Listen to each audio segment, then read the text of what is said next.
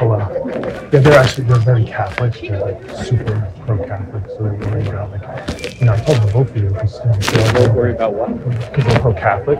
And I told them to vote for you because, you know, we're Democrats, but they, they, they said they don't know if they could vote for us. They're so Catholic and they don't have the abortion and stuff. uh, My, my position's pretty clear. Okay, let's say they're like pro life, okay? Okay. And they like ask me if Mark Kelly is pro life.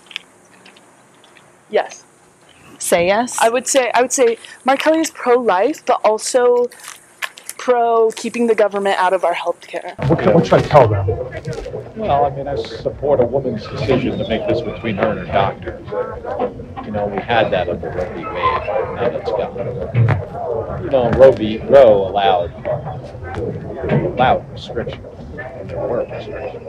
Yeah, And I guess Sure. somebody who, you know, you know, somebody that who doesn't think that is a, you know, a right that women should have, well, we're on a totally different side of the issue. Even though he's not pro life. Oh, absolutely, he's not pro life. okay, good. Can't be too far left leaning, otherwise that'll scare away a lot of those independents. Excuse me, Senator.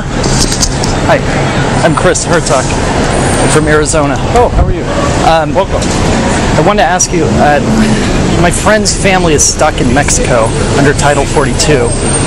Do you have a Are you card? s- um, I don't on Phone me. number? I don't on me. Uh, Or let me have somebody on your. Uh, But just j- a quick question. Are, are, I mean, I understand Arizona is a purple state, so you have to kind of pander to the well, to the let me, uh, moderate. but let, me, let me let me get your let me get a contact, an email. sure. I'll have somebody email Sure, you. but- okay, we'll have but somebody keep- email you. okay. But can I?